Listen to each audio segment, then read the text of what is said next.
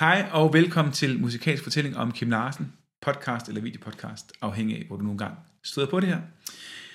I dag vil jeg øh, komme ind på fem historier, som jeg har støvet op, når jeg har været ude blandt folk. Øh, jeg har det jo sådan, når jeg laver det her musikalsk fortælling øh, om Kim Larsen, når jeg er derude, så øh, byder jeg altid op til, at folk gerne må komme op og hilse og tage en snak med mig. Og det er jo sjovt, fordi Kim Larsens musik har jo det her, øh, der er nogle sjove elementer, og man har oplevet nogle ting, set en masse koncerter, øh, og kan huske nogle elementer, måske man har stødt på ham. Og det er meget noget af det her, som det drejer sig om det her med, at man har stødt på ham, øh, og løbet i her, ind i ham øh, i en eller anden sammenhæng. Og øh, så altså, der kommer her fem sjove historier, jeg synes, jeg har sådan samlet op over tid. Den første øh, grinte jeg egentlig sådan lidt meget af. Den, den er egentlig ret, ret øh, letbenet, den her historie, men der, jeg, jeg siger jo det her, der står med min musikalske foredrag, og fortæller om, jamen altså, I må meget gerne komme op og hilse. Det kan jeg virkelig godt lide, for jeg synes, det er det fællesskab, det er folkets stemme på en eller anden måde. Det, her, det, det holder jeg virkelig meget af. Og så kommer der en mand op og siger, ja, nu skal du høre. Jeg har jo faktisk set Kim Larsen nøgen. okay. Jeg står sådan og tænker, og det, hvad er det her? Hvad er det for en historie, der kommer med? øhm, og så, øh, så siger han, ja, vi kom jo i samme svømmehal. Okay. så den pause, jeg også lige holdt her, det var næsten den samme pause. Ja, ja det var da sjovt. Men jeg ville med grine, jeg synes jo egentlig på en eller anden måde, altså, det var sådan, han, han havde jo bare virkelig meget lyst til at fortælle den her historie til mig. Ligeså vel som jeg har samlet skøre historier op, eller selv måske stødt på Kim Larsen og skålet med ham et eller andet sted øh, i, i det odenseanske byliv eller et eller andet. Men øh, ja, der kom altså lige sådan en, ja, vi har jo gået sammen, vi har været sammen svømmehal, så jeg har set ham nøgen. Yes. Nå, det var den første af dem. Den anden, jeg vil dele med det er en historie, som jeg faktisk øh, tror, jeg har hørt i et, i et øh, den har jeg faktisk ikke selv samlet op derude, men jeg har hørt den i et, i en, et afsnit, sådan en mindeafsnit, da han døde, Kim Larsen. Og det var en, øh, en kvinde, som ringede ind og fortalte om, at hendes far dengang i 70'erne øh, skulle huse gasolin til et stort koncert i, i det, der hedder Slagelsehallen. Øh, jeg er faktisk selv fra Vestjylland, så jeg ved godt, hvor det er henne, men øh, Slagelse Boldklub Hallen deroppe. Og så holdt de her en stor koncert, og øh, da det så var, at øh, Kim Larsen, han, eller Gasolin, de skulle så op og have noget mad, da de var færdige med, spil, med at spille, og så havde de jo sådan virkelig gjort sig umage, og det skulle være flot og smukt og godt dækket op, og engelsk bøf, meget, meget fint det hele. Øh, og så kigger Kim Larsen og siger han, ej, jeg gider kraftedet med ikke at spise det fine lort. Har I ikke noget andet? Og så vælter han det hele på gulvet. Ikke? De var jo sådan ret vulgære og ekstreme på nogle af deres, sådan, og måske især Kim Larsen. Øhm, og så siger de, jamen, øh, altså køkkenpersonale og det hele taget personale har jo fået biksemad. Ja, yeah, vi vil have noget biksemad.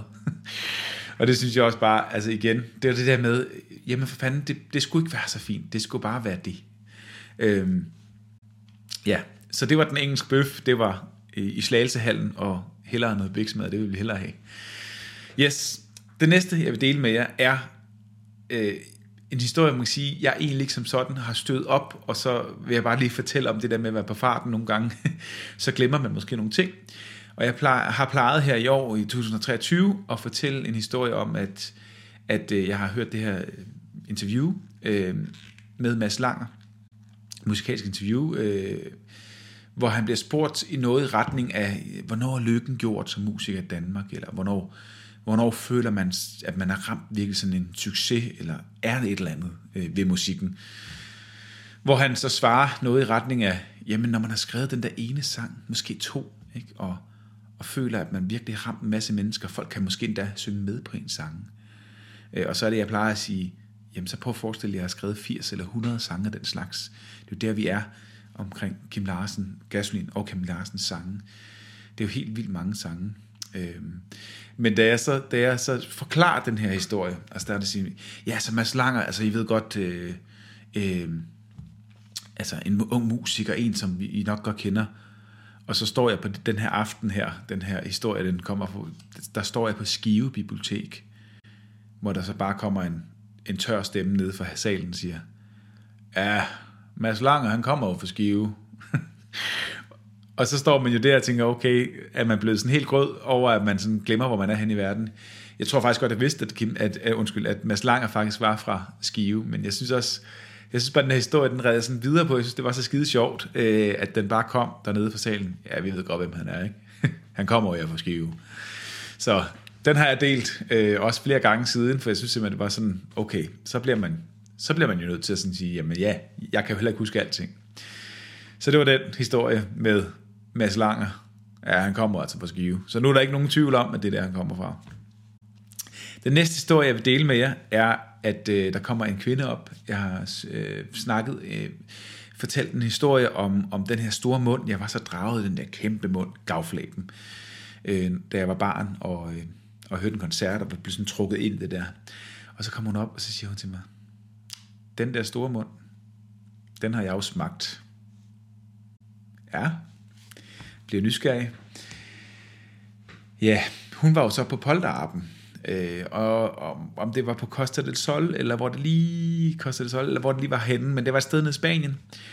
Og så har hun så været på polterappen med sine veninder, hvor Kim Larsen og Bellamy også er gæster nede, og har måske spillet på job der.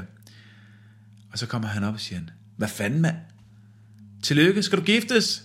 Og så får hun bare et kæmpe smæk kys af den der kæmpe mund. og så har hun aldrig vasket sig siden. Øh, ej, det ved jeg ikke. Men øh, jeg synes bare, det var sådan en fed historie. Det var kæft med, ja, altså, fordi det var jo også sådan for Kim Larsen. Han vidste jo godt, at han trak meget opmærksomhed. Så i stedet for ligesom at sige, ja, det ved jeg godt, jeg prøver at gemme mig lidt, så tog han jo bare hele scenen. Der var jo ikke nogen grund til, at han gjorde det her. Men det gjorde han, øh, og det synes han også var skide sjovt. Og det, og det har i hvert fald været en historie, der holdt ved hende lige siden. Øh, og nu har jeg den også. Øh, det, er, det er sgu en meget dejlig historie. Det sidste, jeg vil dele med jer, er en, skal jeg prøve at se, om jeg kan gøre relativt kort, øh, fordi det, det, er, det er faktisk en historie, som kommer. Jeg er ude og spille to arrangementer øh, på øh, to dage træk på et bibliotek i Åh, oh, nu kan jeg ikke huske det. Det var ikke Æbeltoft, det var i Lemvi, undskyld. Og jeg overnatter ude ved et, øh, et ældre ægtepar, som sådan en Airbnb. Og, og det er egentlig rigtig hyggeligt, og jeg sidder der, og bliver inviteret på morgenmad, og vi sidder og får et par snapse, og da vi så har drukket sådan en 3-4 snaps, så synes jeg måske, det er ved at være tid, og så siger hun, hende her, øh, hende her kone, siger, jamen øh, kender du egentlig Knud Pup? Nej, jeg ved ikke lige, hvem Knud Pup er. Øh, Knud Pup? Ja, ja, men det er fordi han jo, og bla bla bla, og inden jeg får set mig om, så har hun ringet ham op. Hej Knud, ja det er jo Ellen, og bla bla bla bla. Øh, og jamen, jeg sidder lige med ham, og skal vi ikke lige komme ud og forbi? Og, og jeg er sådan, jo, det, okay. Det viser sig så, at Knud Pup, som vi så kører ud til, øh, er gammel ven af Kim Larsen. Faktisk er det ham, som øh, har haft de her i Holstebro, startede det, der hed Kielgasten, som var sådan et diskotek-spillested. Først lidt mindre, og så senere et lidt større sted. Og, øh, og det er der, Kim Larsen har lånt øh, altså, den her naver, den her, det her billede til coveret og navnet Kielgasten. Øh, det har man lånt øh, og fået lov til at bruge til den her Kielgasten udgivelse i 89, som også blev til en musical. Og så fortæller, altså for det første så fortæller Knud Pup rigtig meget. Altså jeg tror, i to timer var det normalt mig, der taler, ikke også? Men jeg talte næsten ikke i de her to timer. Til gengæld så fik jeg jo, altså det var jo en appelsin, der faldt ned i turbanen, som man siger. Altså der kom alle mulige sjove, skæve historier. Og så fortæller Knud Pup den her historie om, at øh, han jo vil have Kim Larsens 2CV, altså den her Citroën-bil, som øh, er den eneste bil, så vidt jeg ved, Kim Larsen nogensinde har ejet. Øhm, og han vil gerne overtage den her, og det har Knud så gerne ville, øh, altså han skulle bare nævne en pris, han ville have den her ud. Og Knud Pup har jo faktisk, eller Knud, Knud Pup Pop, fordi han havde en pop, tror jeg, det blev til Pup. Han har sådan et lille, en lille lade, længe faktisk, fyldt med en masse øh, både den der 2CV, der holder der, og, øh, og der holder, og der sidder, der er sådan en klaver, der sidder en mand, en pianomand, som jo er for den her plade, og en masse avisartikler og billeder og sådan ting. Og Kim Larsen har så også spillet til hans runde fødselsdag, da han fylder 40, og altså der er mange sådan øh, sjove ting, så han er sådan, blevet sådan en ven, de er blevet sådan venner i det her over tid. Og det der så sker, det er, at, øh, at Knud Pup, han vil gerne have den her 2CV, dem vil han gerne, han skal bare nævne en pris, så vil han købe den. Am Kim Larsen, han vil, ikke, øh, han vil ikke give ham en pris, men han vil have en bil, øh, fuldstændig tilsvarende, øh, tilbage, men i rustfri stål. Øh, Og det er Knud, okay, fint nok, det må han så gøre, det bliver så den dyreste bil, han nogensinde har købt. Men øh, han laver så den her, fordi jamen, Kim Larsen han var nemlig så træt af, at øh, især i den, øh, i den højre side over ved forskærmen, der, øh, der blev, øh, det, det blev altså rusten. Og den har jo stået ude for en værtshus, den her bil. Ikke? Og hvor går folk hen, når de skal tisse? Nå, men øh, hvorom alting er, øh, så, så sker der det, at øh, han får så lov til at, at, at han kommer med en bil i byt. Han får den originale bil, som så bliver lidt gjort pæn og så videre, og den står der i den her lade. Og den her bil, som han så får tilbage, Kim Larsen, den har jo altså en ny gearkasse og sådan nogle ting, så den opfører sig jo lidt anderledes. Og det første Kim gør, det er, at han, han, øh, han simpelthen triller bagud øh, i den her bil, den nye bil, og rammer et, øh, en, en pæl, en skilt eller et eller andet, så der kommer en ordentlig bule, og så bliver han rasende og pisse sur. Det er en historie, jeg har for Knud. Øh, så han ringer jo til Peter Ingemann, som er hans revisor, også tidligere øh, Skovsen Ingemann og så videre, og har spillet med Kim.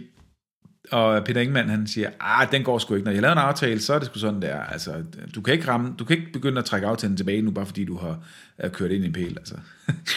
Nå, men øh, det bliver så, han bliver så, så irriteret, Kim, at øh, den der bil er kraftet, men det kan være lige meget. Så han giver den til sin søn. Så vidt jeg ved, Sylvester, om det er rigtigt eller ej, og alle detaljerne her på plads. Men jeg synes simpelthen, at historien er så fed. Øh, og, og den her oplevelse af at komme ud til ham med Knud, hvor han bare fortalte i to timer om altså mange af de her lidt sjove og skæve historier, som jeg jo ikke ellers kan støve op nogle steder. Det var så fantastisk at opleve. Og det var faktisk med den her historie, jeg så vil slutte og toppe dagen. Øh, så altså vi har haft med, at der var en, der har set om nøgen i svømmehallen, og så var der en engelsk bøf, som var, ah, det var sgu federe at spise biksemad, det var mere nede på jorden. Øh, og så var der den her øh, Mads Langer ting, som, øh, som man så får skrive. Og så øh, er der smækkysset på Mallorca eller Costa del Sol, eller hvor det nu var henne i Spanien. Og så er der selvfølgelig den her Knud Pup-historie, som, øh, virkelig var en spændende, øh, spændende bekendtskab, og måske noget, jeg skal støde på igen. Hvem ved? Det var alt for i dag i hvert fald, og jeg håber, du nød historierne, øh, og nød den varme kaffe her til historierne. Tusind tak for den gang, og jeg er glad for, at du lytter med, og jeg håber, du lytter med igen næste gang. Tak for i dag. Hej.